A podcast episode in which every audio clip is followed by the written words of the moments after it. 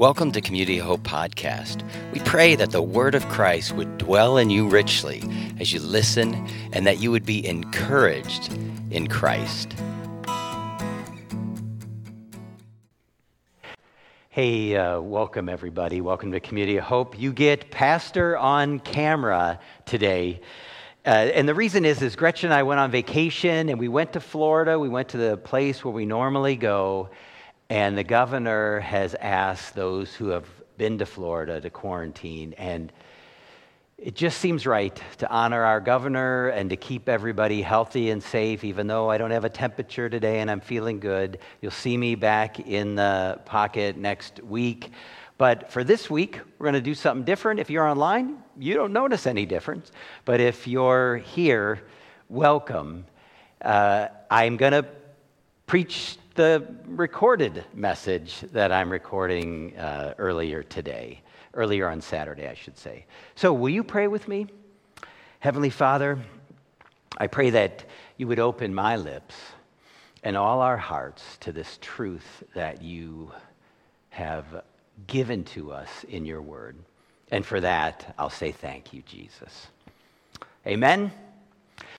So, you've heard everybody talk about the new normal, you know, the new normal. And we get this blown up picture of the virus that I am so sick of seeing. Everything looks scary when it's blown up. And we talk about having this new normal because this thing from outside that wasn't there before has come into our world, into our culture, into some of our bodies, and has changed things.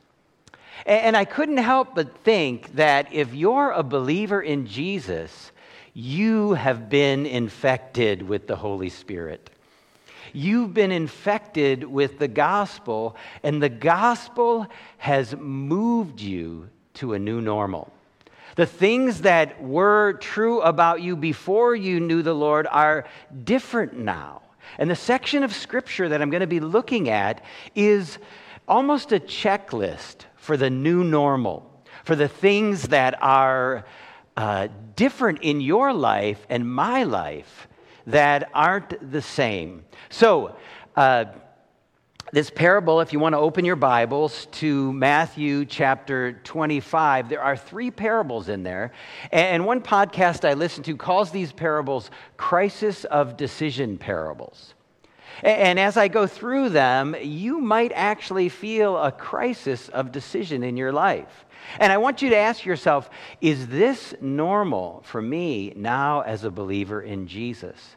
You know, when we were on vacation there, I know some of you may uh, track the weather. There was a hurricane coming up the coast.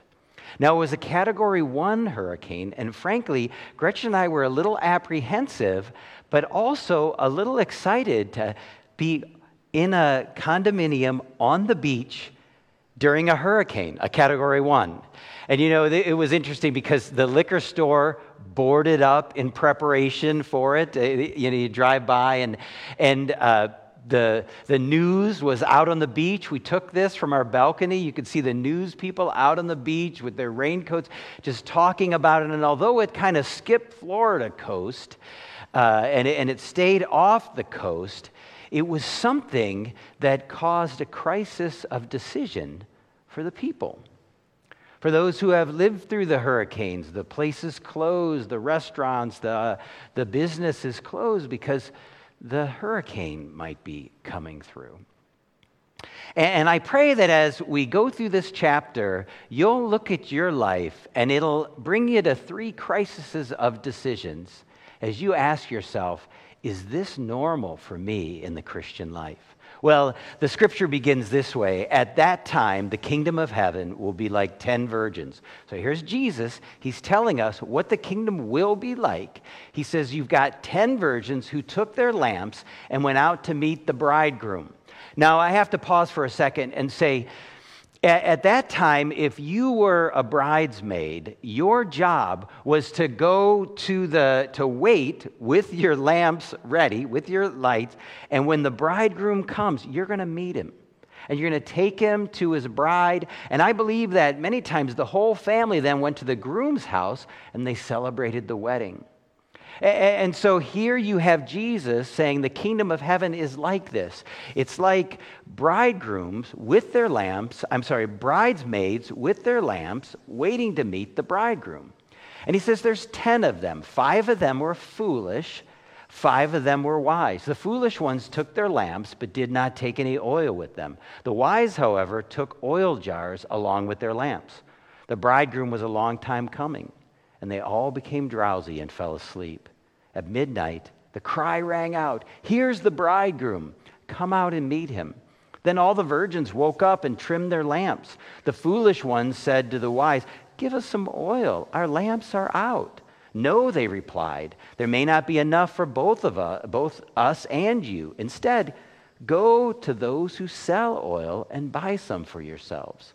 But while they were uh, way to buy the oil, the bridegroom arrived, and the virgins who were ready went in with him to the wedding banquet. And the door was shut. Later, the others came, Sir, sir, they said, Open the door for us. But he replied, I tell you the truth, I do not know you. Therefore, keep watch, because you do not know the day or the hour. You know, it's interesting. I remember uh, preachers and pastors and, and even having this thought, you know, I need to be watching for Jesus' return every minute. What if God comes back and I'm binging Netflix? Like, will I not be ready? Will I not have the, uh, the lamp ready to go because I'm watching Netflix? And yet, I, I think this uh, is so much deeper than that. I, I think the parable really turns on this phrase I don't know you. I don't know you. You know, you have in that time period this picture of lamps. And Jesus says, You've got, everybody has a lamp. Well, what do the lamps, stand for? What does the oil stand for? Uh, the commentators say, and I agree with them, that the lamps are really our, our religiousness, almost our, our outside containers. I mean, you come to church and you see people sitting here, and, and, and in a sense, it's like our, our religious duty, or even our bodies, you know, they're like, they're like the lamps. We can't see what's on the inside of the lamps. And the foolish people weren't concerned about the inside, they were only concerned about the outside. Now, the inside of the lamp could be compared to the Holy Spirit. The oil is the Holy Spirit. It's the life. It's the life of faith and works. It's, it's the grace. And, and I think what Jesus is saying is it's so important when I am gone and you're waiting for me to be concerned about what's on the inside more than what's on the outside. You know, in Timothy, Paul writes and he says, There are people who have a form of godliness but deny its power. It's like there's something that looks good on the outside, but inside it's different. You see, I believe the new normal, that when the Holy Spirit infects our lives, he puts within us a hunger to know him. Paul said, I, I want to be found in him, not having a righteousness of my own that comes from the law, but that which comes through faith in Christ, the righteousness from God that depends on faith. And he says, that I may know him and the power of his resurrection, that I may share in his suffering and become like him in his death, that by any means possible I may attain the resurrection from the dead. The new normal is a desire to know Jesus more and more and more. You know, I get it. Many of us, we come to church or we have an experience with God, we're born again, and, and that happened years ago. And I think it's easy for us to let that relationship with God almost be secondary. Like we keep it Him in our pocket, but we start living our lives more selfless, selfishly. And the question I want to ask you is is do you treat your relationship with Christ like a growing marriage? I like to listen to podcasts. I listened to a podcast while on vacation, and uh, this guy was interviewed, and he had just written a book called Journey North. He and his wife are backpackers. They're older now, and uh, they're in their 60s, I believe. They have walked the Pacific Crest Trail 2,600 miles or something together, and he wrote a book about it. And In the interview, he talked about what happened 10 years into their marriage. He says, 10 years into my marriage, my wife came to me and said, I'm done. I've got somebody else in my life. I'm done. I'm leaving. And they talked about how difficult that time was, and, and yet, three years later, they got back together. And he says, All good marriages have gone through heck. And he goes, We've gone through heck, but we love each other even more. And so the interviewer asked him a question. He says, what, What's the secret to a long and happy marriage? Now, on the Appalachian Trail or on other trails, everybody gets a trail name. Not exactly sure why, but he's called Scout. And so, Scout, the man said, You know, don't let a day go by that you don't do something to work on your marriage. And his wife is called Frodo, and she said, Let your partner know how much you cherish them. Never take each other for granted, never assume things. And I thought, waiting for Jesus is a lot like this. It's every day getting to know him a little bit more, putting the effort into that relationship with Christ. Every day, not taking this grace that has been poured out on my life, the gospel, for granted, but cherishing and working on it is waiting. And keep watch, he said. Keep watch because you don't know the day or the hour. And then he says, you know, some have actually fallen, uh, they, they got slumbered and they, they fell asleep. And you know what I think this is? I think it's many people will die and they'll hear the call of Christ and they'll be awoken from their sleep and some will have this vital life inside of them, and some won't. So, today, in this one area of your life, what's normal for you? Do you have a desire, a burning desire, a driving desire to know Jesus? Are you somebody who has kept him in your pocket? Or are you actually saying, Today I want to cherish my relationship with him a little bit more? I want to see him in his word. I want to, I want to get to know him. Norm Wright said this. He said, if you want to know God, look at Jesus. If you want to know what it means to be human, look at Jesus. If you want to know what love is, look at Jesus. If you want to know what grief is, look at Jesus. Go on looking until you're not just a spectator, but you're actually part of the drama which has him as a central character. The first normal is a passion and a desire to know him. Now, what's the next normal? Well, he goes into another parable, another parable of crisis, and he says, For it will be like a man going on a journey who's called his servants and has trusted them his property. To the one he gave five talents, to the other two, to the other one, and each according to his ability. And then he went away.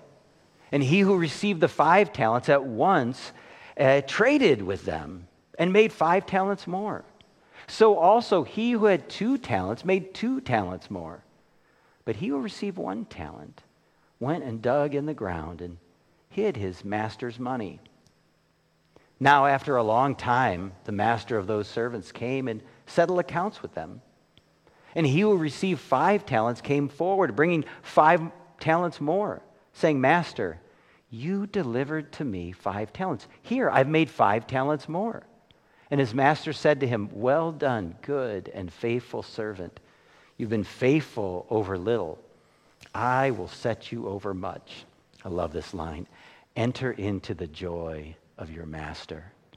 And he also, uh, who, he also who had received one talent came forward, saying, Master, I knew you to be a hard man reaping where you did not sow, and gathering where you scattered no seed. So I was afraid, and I went and I hid my, your talents in the ground. Here, have what's yours. But the master answered him, Wicked and slothful servant. You knew that I reap where I have not sown and gathered where I have scattered no seed then you ought to have invested my money with the bankers. And at my coming, you should have received what was my, my own with interest. So Take the talents from him and give it to him who has 10 talents. For everyone who has, more will be given. And he will, uh, and he will have an abundance. But from the one who has not, even what he has will, not, will be taken away. And cast the worthless servant into outer darkness, into the place where there's weeping and gnashing of teeth. I mean, you read that and you're like, yes, that's a parable that is hard to hear, isn't it? But you know, when I, I read it, I, I see that, that the picture, the understanding of God that is given to the servants affects how they live their whole life. You've got servants who God comes and gives them a gift. And when I see this, I think the servants of God, the new normal is that all of my life comes as a gift. Uh, my, my talents, my family of origin, my skills, my personality, my knowledge, my job, my, my money, my friends, my education, my salvation comes as a gift. You know, many times we, we say, oh, you're saved by grace through faith, and that comes as a gift, but do you know, everything else I have comes as a gift. In America, we like to say, you know what? I can do what I want with my own time. I can, I can give to charity how I want to give because it's my money. And yet, biblically, all I have is God's. All you have is God's. Like everything we own is a gift. And when I have that new normal mindset that everything I have is a gift, it makes me more generous. It, it, it makes me um, see that salvation is a gift. My life is a gift. My time is a gift. My money. I, I'm just a manager here. And when I see myself not as that's mine, but it's God's and He's entrusted it to me, it, it, it, it totally changes my mindset. See, the new normal for Christians is that all I have, I mean, even my breath itself, comes as a gift from God. And when you are that way and you know, oh God, you've given me everything, and, and He's so generous, you become generous too. And you see your life as something that you steward, that you manage for the sake of the kingdom, not for the sake of building yourself up. I've heard it said that a, a righteous man depletes his resources, or a righteous woman depletes her, her resources for the sake of the community. And an unrighteous man depletes the community, and an unrighteous woman depletes the community for the, the sake of themselves. So, you and I, our, our picture of God totally affects how we live. And in this parable, you know, he says each of us are given to our own ability. You know, if I was on the basketball court with LeBron James, now I was a wrestler, so I, I have a hard time putting that orange thing through anything. But uh, you would expect less of me than you would of LeBron. And it's the same in the kingdom.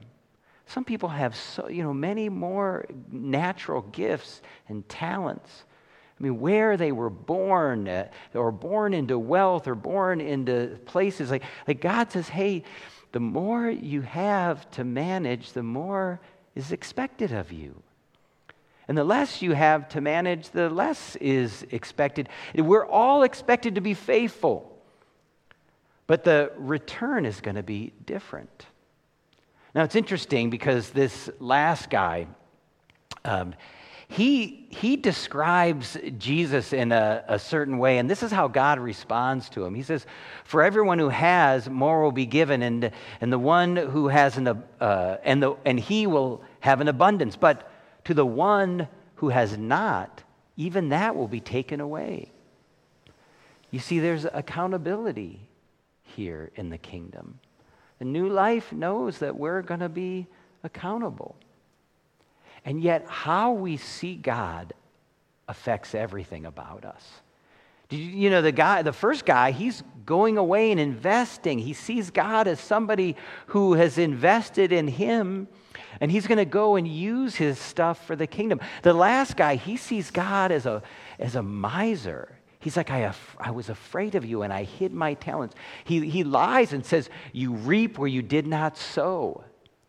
Well, the interesting thing is, God doesn't keep any of the money, He gives it all back to the people who have been faithful. He's not reaping anything, He's just giving it back out to the people. But the, the last guy, he's got a skewed picture of God. And the new normal for us is to get a right understanding of who God is, seeing Him as someone who's generous, who gives graciously to us so that we can give graciously to others. That's the new normal. How do you do on that scale? How is your life on that scale of normal? Does your image of God bring you to a decision to say, Lord, I've been seeing my life as all about me. But you gave up everything for me. Help me to be someone who has a new normal understanding, who's been infected by your gospel so much. I just steward everything I have. Well, the last parable is a really famous parable, and this is called the parable of the sheep and the goats. And it says, When the Son of Man comes in his glory, and all the angels with him. Then he will sit on his glorious throne.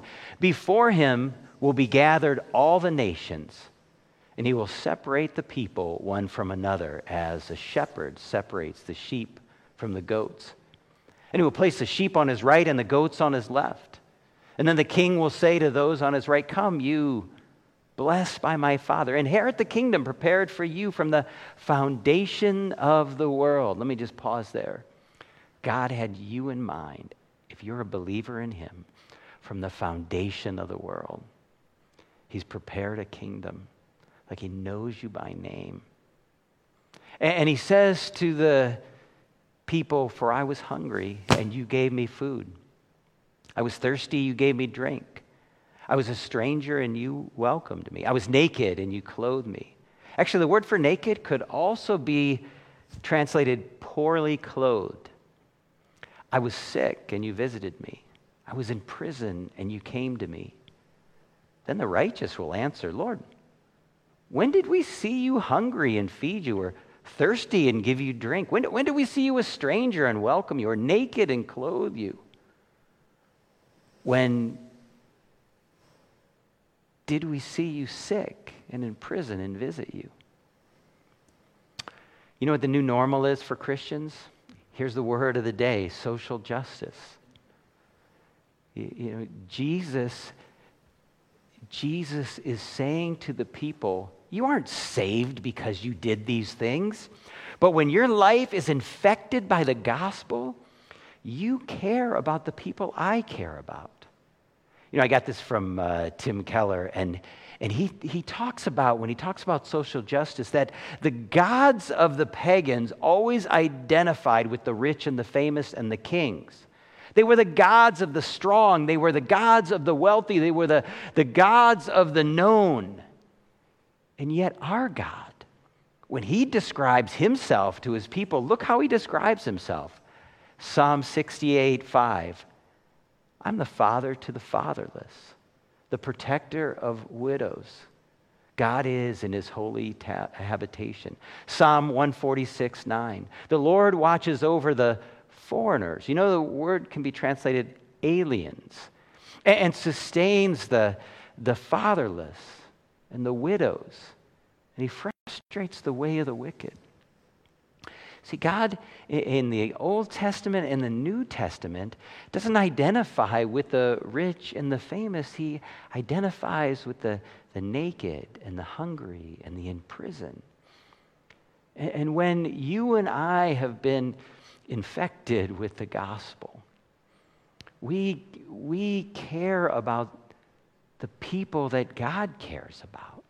James says pure religion is to take care of the widows and the orphans, right? Like, like we care, we identify as God identifies. Our hearts get moved with the things that moves God's heart. These people, they don't know that they're serving Jesus. All they know is that, wow, there's, there are people in need, and, and I'm going to help them. So he says to the sheep, You're blessed And then he looks at the goats and he says to those on his left, Depart from me, you cursed, into eternal fire prepared for the devil and his angels. Because I was hungry and you gave me no food. I was thirsty and you gave me no drink. I was a stranger and you did not welcome me. I was naked and you didn't clothe me. I was sick and in prison and you didn't visit me. Then they will also answer, Lord, when did we see you hungry and thirsty, or a stranger and naked or sick and in prison and didn't minister to you? And then he will answer them, saying, Truly I say to you, as you did not do it to the least of these, you didn't do it to me. And these will go away into eternal punishment, and the righteous to eternal life. So the third new normal is who do you love? Who do you care about? How uh, is there fruit in your life? If you were in court, could you be convicted for caring for the list on the screen? The hungry, the thirsty, the naked. Would, like, would, would my checkbook or my, my time, my prayers, my concern, would it, would it even include people on this list? This is normal. This is the new normal for Christians. You know, as I was thinking about how to end the message, I always like to end with something that moves my heart. And I'm moved by uh, a friend of mine who many of you know, Jerry Mitchell, who, uh, Jerry, come on up, who was, was uh, moved by God to start a ministry to people who are on this list. And I thought I'd just end the message with him telling us about what he's doing, and maybe there's a way for you guys to get involved in it. So, Jerry, welcome. Thanks, thanks, Pastor Doug. Um, it's always a pleasure to uh, listen to you preach. Uh, you you uh, preach as you talk. It's just from your heart and it's real. Um, I uh, uh, went through a crisis of decision uh, a number of years ago. Um, I was pursuing wealth and a good position. Uh, I want to be one of those guys that give um, uh, to ministries. And the Lord kind of had a different idea on what He wanted me to do. In my crisis of decision, I realized, Lord, uh, how do you want me to end the rest of my life? How do you want me to, to live this, uh, this journey out? And in that crisis of my decision, uh, I looked back in my life. Uh, I came from a broken home. Um, my dad left my mom. He was in jail for, for a season. I looked at my wife Amy and our kids, and I, I, two of my favorite things in life besides my Lord Jesus is being a husband and a dad. And I look at our culture, it's not gotten any better uh, since then. And I, I said, um, man, the, these kids don't have any dads. So many of them. Uh, uh, six out of 10 kids in Cuyahoga County, six out of 10 uh, don't go home to a dad. Um, and God has designed a mom and a dad to, to shoot out a child like an arrow into the world. And particularly, He has a hands on dads to, to help bring security and hope and love and, and the gospel to, to their, their, kids. And that wasn't happening. And so, in my crisis of decision, I said, Lord, what do you want me to do? Uh, and so, He led me to start Joshua and Caleb Leadership Center. Uh, it's a place and a process to develop unfathered, at risk kids into global minded leaders of God's design. And so, as, as I was doing that, we, we were again, how do we get people involved with that? How do we help? So, there's three types of what we call investment partners. Um, uh, and the first one is people. Uh, we are trying, it's basically a, a quick uh, overview of the focus of it is a one-on-one mentoring, a discipleship model where, where a Christian adult would invest in an unfathered, at-risk kid. Um, and the, the, the, the, commitment is, is, is real, but the time commitment is very small because you realize that if, if it was a big commitment, no one would do it. Uh, we uh, really care about these kids, and we realize that the key to, to them changing is someone investing in them. I think if you all looked at uh, how you came to the gospel, how you uh, were changed in your life, you realize someone invested in you. And that's what we're doing with these kids. Number two is by prayer. Uh, we're, we're beginning to pray, and we have a prayer team. That's a great way to get involved is say, hey, I want to pray for these kids.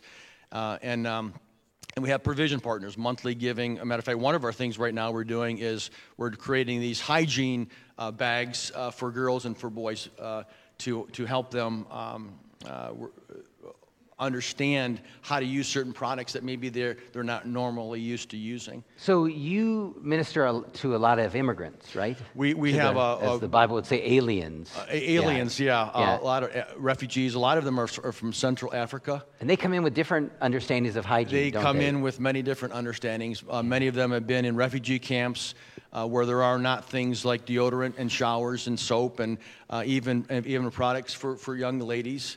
And so uh, we're trying to invest uh, to help them understand it. In this culture, doesn't make you less of a person because you didn't use those things, but in this culture, there's great value in them. So we're, we're not only helping them have, an, have uh, the, the understanding of Christ for eternity, but also how to live in this, in this life. So um, I hear two things. One way to get involved, real simply, is to invest in purchasing some stuff to make those packets. real easy Where's the do. list of that? Uh, uh, we can go online. We have a website, www.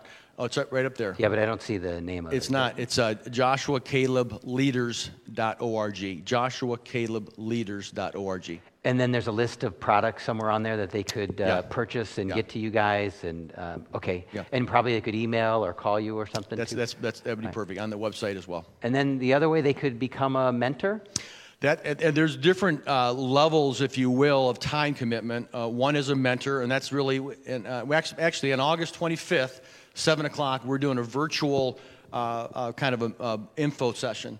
So if, if, if to, without going into too much detail today, um, uh, people could go online August 25th at 7 o'clock, and our website would share that as well. So this past week, I told uh, JoJo that I'm going to interview you Yeah. so that people can hear about the ministry. And she said, you know, uh, she's involved in it, and Bryce and other people from the congregation are involved they're in this. fantastic. And um, JoJo said, when I pick up, do you call them mentees? What do you call them? Uh, apprentice. Uh, if you think of an apprentice, you think of someone who's learning, growing. Okay. Uh, we're trying to apprentice so when, these young so when she picks up the young lady or goes to meet with her, Yeah. the, her brothers and sisters say, I want a mentor too. They sure do. I, I, I want a mentor. And JoJo says, You need to pray that God will bring up more mentors. My heart is like getting Yeah. ripped out. Yeah.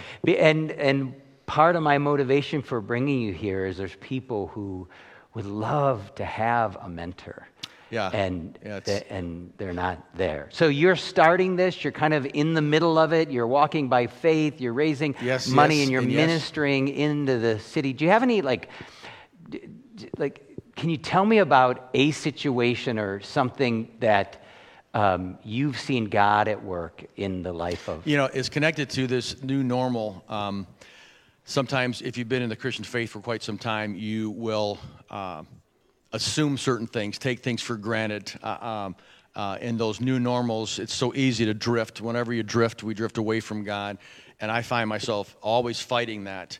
Uh, if you get into a river, get in an inner tube, and just let yourself go, you'll drift wherever it takes you. And God wants us to be intentional. So, so this intentionality is so important. And so, we're, and as we're intentionally investing in these kids, helping them to see um, about God, that we, we can't assume they know anything um, because they don't have some of the riches we've had, many of us have had, uh, of, of growing up or understanding. So, uh, one young man named Michael, uh, we were, I was out um, sharing, uh, we were in one of our team sessions. Uh, we call them team talks, and I was kind of assessing where the kids were. So, we did this little simple survey What is Christmas? You know, the birth of Jesus. Uh, what is Easter? You know, the, and so we were on this on this uh, questionnaire, and, and um, we're all the boy. I'm working with just the boys now, and and the, one of the questions was, "What is Good Friday?" Um, and for us uh, who understand uh, the Christian faith, well, it's of course, uh, it's the day our Lord Jesus gave His life. Um, and for this young man, he said, um, "That's the day uh, my dad uh, got out of jail." Um, and so um, I wasn't emotional till right now. I, I got I, that, kind of reflecting stories. It, it happens. Um, and I looked at him. I said, "You're right, Michael. Um, that was a good Friday." Amen. Hey, Jerry, I just want to uh, close in prayer Yeah. and direct people to your webpage. And uh, will you pray with me? Heavenly Father, Good Friday, you said, Jesus, it is finished, paid in full. We get out of jail too. we get set free. And Lord, we look at the new normals, and it's so easy to see that we fall short in so many areas. And I pray that you would re energize, refocus, redirect us, that you would um, bring more people into the ministry that Jerry's doing and, and other opportunities that you lay before us daily, Lord. Compassion International kids. I mean, there's just many ways. So, Lord, lead us in paths that are right for your name's sake, that our lives would matter in time for eternity. Jesus, we ask this in your name. And all God's people who agree with this prayer said, Amen. Amen. God Thanks for listening. For more information about Community of Hope, go to www.cohchurch.com. God bless you today.